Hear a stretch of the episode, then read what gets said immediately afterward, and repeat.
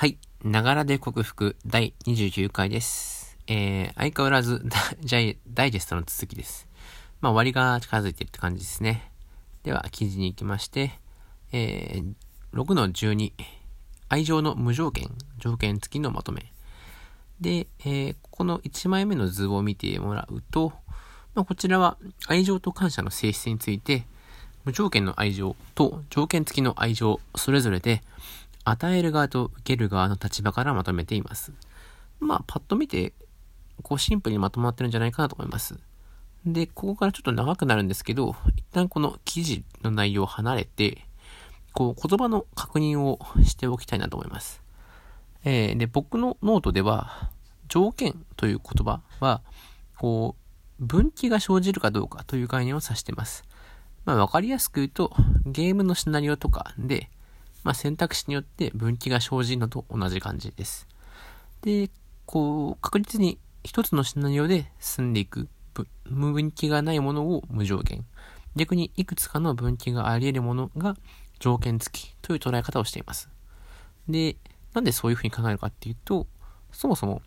愛着障害の克服において最も厄介なものは、こう、シナリオの分岐みたいに、そういうもの、分岐がなくて、確実に愛情を与えてくれる供給源がないという感覚を、まあ、どうやって乗り乗り越えていくのかなっていうポイントが一番厄介なんですよね。こう、まあ、愛、ある程度愛されはするけど、どうせ愛、結局愛されないんでしょみたいな、その、どうせダメになるじゃんっていう、こう、いうのに、そういう感覚に打ち勝つという必要があるわけですね。で、その、どうせ愛されないじゃんっていうその感覚は裏を返せば、世の中に溢れてる愛情ってものは、まあ、もらえるかもしれないし、でももらえるかもしれないしっていう、その、もらえるもらえないの分岐があるというふうに言えるんだと思います。で、愛着障害を克服できない状態だと、どうしてもその、もらえるっていうポジティブな方よりも、もらえないかもしれないっていうネガティブな方に意識が向いちゃって、まあ、こう、堂々巡りになっちゃうと。で、まあ、もう一つ言葉の、同じような言葉の確認をしておくと、まあ、今度は条件付きのことについてですけど、一般的に使われる条件付きの愛情っていうのは、こう、まあ、テストで100点取ったら褒めてあげるよ、みたいな。課題をクリアしたら与えられるものというイメージだと思います。まあ、なんかしたら愛してあげるよ、みたいなね。でも、この僕のノートでは、まあ、こう、ずっとくどくど言ってる愛情と感謝のサイクルに照らし合わせた時に、そもそもこういう課題クリア型なんかしたらあげるよっていうタイプのものは、あんま単純に愛情とは言えないんじゃないかなと考えています。でこれはもう考え方はすごいシンプルで、まあ、さっきのテストの例えで言うと、100点を取るために勉強するっていう、こう、勉強するぞっていう段階の愛情と、100点を取った後、まあ、達成感とか評価される、その段階における愛情。このこの2つがこう実は混ざ混ざっちゃってるんで、こう分けて考えようって。って見ると分かりやすいんですよね。で、前回の、こう、ああ、お勉強頑張るぞっていう段階のものは、こう、愛情を与える、与える側。で、愛情を受け取る側もこれは自分なんですよね。もう自分に対して、お頑張れっつってこう言って、で、自分でこう、あ、頑張るぞって受け取ると。なんでかっていうと、まあ、100点を、ああ、100点取ったって言った時に、感謝を返す相手っていうのは、過去の、まあ、勉強を頑張った自分なわけですから。で、そうするとまあ、この段階の愛情っていうのは、確かに自分自身への愛情ではあるので、まあ、これまでの人のトーン、口調から言うと、まあ、無条件っぽく聞こえますけど、だけどこう、頑張るとか、なんか努力とか、あるいは本当にこうテストでいい点が取れるかどうか実力次第、運次第みたいなものって、まあ失敗する可能性もあるんですよね。で、そういう失敗した時っていうのは、やっぱなかなかその頑張り、頑張った自分に対する感謝の気持ちっていうのはなかなか出てきづらい。だからその、リターンする、自分自身にリターンするものが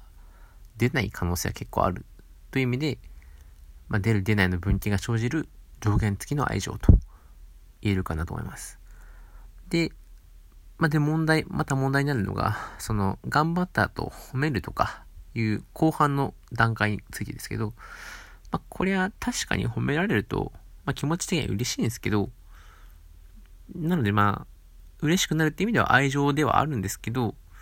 これはその、なんか相手を良くしようっていう感じよりかはあくまでご褒美、報酬なんですよね。だそうすると、こう、前者の勉強頑張るぞの愛情と、まあ、後者の勉強頑張ったね、褒めてあげるような愛情って、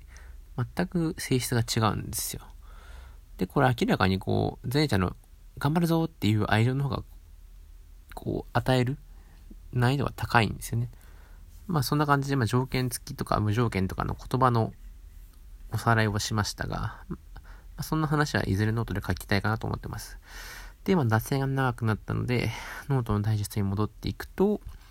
えー、6の12の1枚目の図。このさっきのまとめの図ですね。で、上から見ていくと、無条件の愛情っていうのは、与える側の母親にしたら、それは、まあ当たり前のことなんですよ。自分自身に与えるものに近い、同じわけですから。で、そうして、こう、自分の幼い時の赤ちゃんにあげたものが大きくなった子供からは、ほぼ確実に感謝が返ってきます。で、無条件の愛情には、つまり対応なす無条件の感謝ってものがあるわけですね。で、一方、その無条件の愛情を受ける子供の側に立つと、まあ、こう、与える、与えることが当然なわけですから、無条件の愛情を受けることもまた当然なわけです。なので、こう、自分が存在するぞとか、自分の欲求は受け入れられるぞってことも当たり前な感覚になります。だから自分が大きくなった時に、こう、でも今まで当たり前だと思ってたものが、いや、これは当たり前じゃないぞと知ることで、こう、その愛情、無条件の愛情をくれた親とかに、とてつもとてつもなく大きな感謝が生まれると。まあ、羨ましいもんですねって感じです。この図の下側、条件の付きの愛情側に行きますと、まあ、これ、与える側の母親にしたら、まあ、それは結局価値判断次第。まあ、与える価値があれば与えるよっていう感じになっちゃうんですね。で、しかも、こう、自分、そういう考えになっちゃう状態っていうのは、逆に言うと自分自身に与える無条件の愛情っていう感覚はないので、こう、常に愛情の不足感がつきまとう母親側に愛情の不足が、不足感がつきまとう状態になっちゃうんで、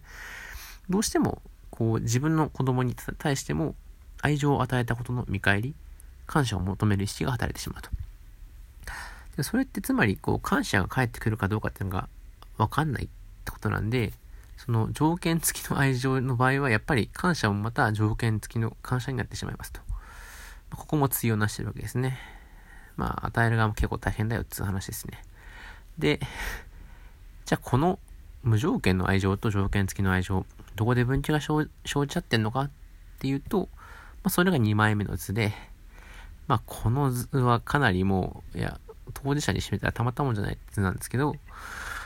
えー、要は、母親が無条件の愛情を自分自身に注げるか、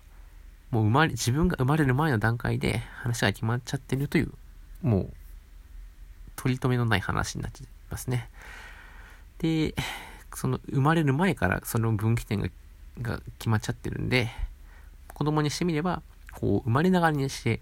得られる愛情の種類が違うということになってしまいます。だから、もう、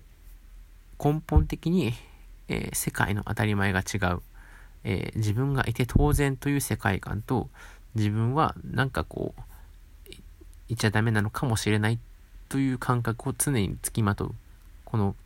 当たり前の世界っていうのがもう全く違う世界観の人たちがいるってことになっちゃいますね。で、そうすると、まあ、3枚目の図に行ってみると、